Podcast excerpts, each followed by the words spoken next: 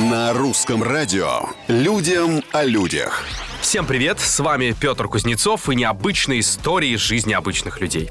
Вы знали, что еду, которую раздают в самолете, нужно съесть в самолете, а не забирать с собой? Вот и жительница Колорадо не знала и была оштрафована на 500 долларов. Девушка возвращалась из Парижа в родной Денвер, когда получила от стюардессы запечатанный пакет с яблоком. Есть она не хотела, поэтому положила его в сумку. Уже после приземления в аэропорту американку остановил таможенник, который проверил сумку, увидел яблоко и выписал тот самый штраф.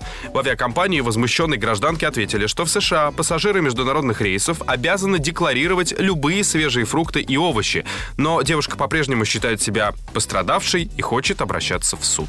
Людям о людях. В Китае придумали, как наказывать пешеходов-нарушителей. Любителей переходить дорогу на красный свет стали обливать водой. Для этого в городе Хуанши по краям тротуаров на всех оживленных перекрестках вкопали специальные металлические столбы. В них встроены инфракрасные датчики и разбрызгиватели.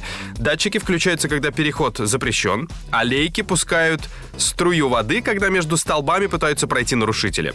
Что ж, все это, конечно, здорово и довольно безобидно, но получается, что в дождь переход на красный свет не проблема. Или, например, в жару, когда холодная вода в спину — это то, что надо. В общем, спорные китайские эксперименты продолжаются. Напомню, ранее в соседнем городе Даджоу нарушителям ПДД разрешили не платить штраф, если они завинятся в интернете и при этом соберут не менее 20 лайков.